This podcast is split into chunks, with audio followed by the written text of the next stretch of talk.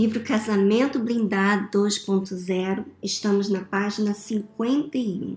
Espelho, espelho meu. O casamento nos serve como um espelho. Quando se arrumou hoje de manhã, você olhou no espelho no mínimo umas cinco vezes. Se você é mulher, umas 20. Por que olhamos no espelho sempre que temos oportunidade? Porque nossos olhos não conseguem nos dar uma visão clara de como parecemos para quem nos olha. Se não existissem espelhos, nem câmeras de foto ou vídeo, nunca saberíamos como é o nosso rosto nem algumas partes do nosso corpo, especialmente a parte de trás, apesar de alguns não acharem isso uma má ideia. Mas graças ao espelho podemos ver um reflexo fiel de como somos, inclusive nas partes normalmente ocultas aos nossos olhos. Assim é no casamento. Nosso cônjuge se torna um espelho para nós porque reflete exatamente o que somos, tanto o nosso lado bom quanto o ruim. Quando olha no espelho, você vê na imagem do seu corpo coisas que gosta e coisas que não gosta. Quando põe uma roupa legal, fica se admirando e dizendo para si mesmo: Eu fico bem nessa roupa. Olha só, esse sapato caiu direitinho com esse cinto. Mas também Há certas partes que você não gosta de olhar. Se acha seu nariz torto ou grande demais, seus dentes muito abertos ou seu quadril muito grande, você se sente até mal de olhar. Eu conheço alguém que, quando vai tirar foto, faz questão de posicionar a cabeça em um ângulo de 45 graus relativo à câmera para pegar seu rosto de lado porque ela acha que tem a cabeça muito grande. Quer dizer, cada um lida com o que o espelho mostra da maneira que pode. Mas uma coisa é certa: não adianta xingar nem brigar com o espelho. A culpa não é dele. Ele só está mostrando a realidade. Quando se coloca diante do espelho do casamento, você começa a descobrir falhas suas que desconhecia. Quando me casei, o meu temperamento forte se manifestou. Não tinha notado esse problema antes, pois nunca precisei viver tão perto de alguém quando solteiro. Quando namorávamos, estávamos próximos, mas não tão perto no casamento. Quanto mais perto do espelho, mais claro e nítida fica a nossa imagem. E é isso que acontece com todos os casais. O problema é que até o casamento costumamos ouvir das outras pessoas o quão maravilhosos somos. Você é tão linda, gosto muito da sua honestidade. Você me faz me sentir tão bem que me esqueço de todos os meus problemas. Só elogios Daí pensamos: essa pessoa vai me fazer muito feliz. Vou me casar com ela. Quer dizer, esperamos que no casamento só ouçamos coisas boas a nosso respeito. Mas o espelho não mente. Depois de casados, chegamos bem perto do nosso espelho e ele começa a nos mostrar nossos defeitos. Em vez de aproveitar aquilo e mudar, projetamos nossos defeitos sobre a outra pessoa e apontamos onde ela precisa mudar.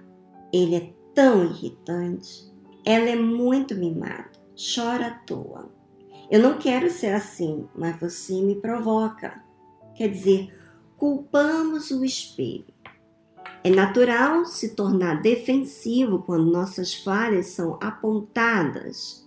Ninguém gosta mas não é uma atitude inteligente. Se você decidisse não olhar mais no espelho, porque ele lhe mostra algo desagradável, não estaria melhorando em nada. Em vez de defender sua maneira de ser, o seu jeito, diante de seu cônjuge, use esse feedback positivamente. Aproveite essa informação para melhorar. Enquanto me irritava com Cristiane, apontava de negativo a meu respeito, não melhorei como marido, nem como pessoa. Mas quando usei a cabeça e entendi que minha esposa era o meu desafio pessoal para melhorar, então comecei a usá-la como espelho para lidar com meus defeitos. Você também pode fazer isso. Entenda uma coisa: desde o início, você não vai conseguir mudar a outra pessoa. Ninguém muda ninguém. As pessoas só mudam quando elas mesmas decidem mudar. Por isso mesmo, quando alguém nos força a mudar, nossa reação natural é resistir. É uma maneira de proteger nossa identidade, nosso direito de ser como queremos ser, ainda que não agrade a alguém. Eu sei, parece loucura, mas o ser humano é assim. Então não há esperança para mim? Você pergunta. Meu marido nunca vai mudar? Minha esposa sempre será assim? Veja bem, não estou dizendo que ele ou ela nunca irá mudar. Estou dizendo que não será você quem o fará mudar. Mas há uma boa notícia. Você poderá influenciar e inspirar essa pessoa à mudança. É para aprender como fazer isso que você está lendo esse livro. Tudo começa com você focando em si mesmo em vez de apontar os erros do companheiro. Lembre-se, se você resolver apenas suas questões pessoais, metade dos problemas conjugais será resolvida antes mesmo do seu companheiro mudar um pouco que seja. Quando você mudar e parar de exigir que o outro mude, dará o primeiro passo para inspirar mudança na outra pessoa, sem precisar cobrar nada dela. Quero enfatizar: pare de exigir que seu parceiro mude. Em vez disso, olhe para dentro de si, reconhecendo seus próprios erros. Abre a sua bagagem e tire de dentro o que está pesando muito. Não se preocupa com a bagagem dele por agora. Seu foco será entender a si mesmo primeiro, para depois entender a outra pessoa.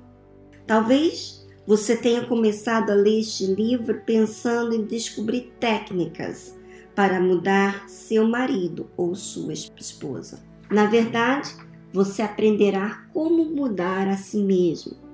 Se embarcar na missão de se tornar uma pessoa melhor, então o seu casamento melhorará, incluindo seu cônjuge. Mas se sua missão é mudá-lo, pode parar por aqui. Nós não podemos ajudar você. Ninguém poderá.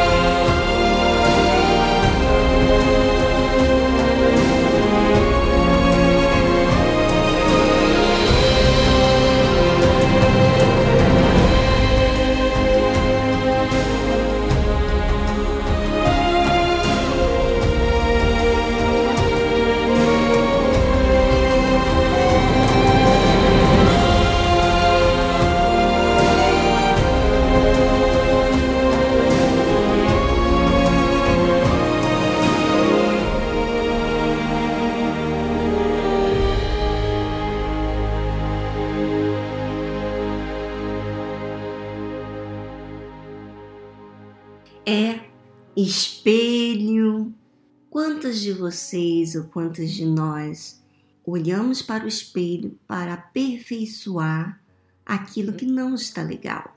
Mas será que você faz isso quando você encara com um problema? Por exemplo, no seu relacionamento que fala muito a seu respeito com os seus pais, com seu marido, com seu relacionamento com seus filhos, com as pessoas que trabalham com você ou com as pessoas que estão sobre você. Como é que você reage diante de erros que você tem que mudar? Será que você foge desses erros? Será que você usa a arma de sempre de acusar os erros do, da outra pessoa e apontar o erro da outra pessoa? Porque sendo assim, você não está resolvendo o problema seu, como mesmo diz no livro, que você não pode mudar. Imagina você, você não pode mudar ninguém. Imagina você esperar que a outra pessoa mude para que você mude. Quanto tempo vai levar aquela pessoa? E se ela não quiser mudar? Quer dizer que isso vai fazer com que você fique estagnada porque a outra não muda? Cadê o seu valor? Cadê a decisão sua em mudar aquilo que você pode mudar? Que somente é você. Você só pode mudar você. Você não pode mudar outra pessoa. Então, está aí a dica, minha amiga internauta. É realmente. Você terá que fazer exercício. E o exercício de uma fé inteligente, que raciocina, porque as suas emoções, ela sempre alimenta mais e mais emoções e você não muda. Mas quando você raciocina e você pesa diante das consequências que você tem vivido, você pesa, peraí, até quando eu vou viver assim? Até quando eu vou esperar da fulano, da ciclana, mudanças e eu não mudo? A partir de hoje, eu vou mudar. E não só diz, mas define dentro de si, caçando primeiramente a olhar para o seu espelho e reparar aquilo que você tem que mudar. Minha amiga internauta, foi um prazer estar aqui com você e seja sua amiga. Trabalhe naquilo que você pode mudar, você pode investir em si mesmo. Isso está ao seu alcance. Um grande abraço e semana que vem estaremos aqui de volta tratando dos relacionamentos do casamento blindado 2.0, do qual se refere a todos os relacionamentos, inclusive o seu relacionamento com Deus. Será que você tem reparado também como que Deus está lidando com as suas reações?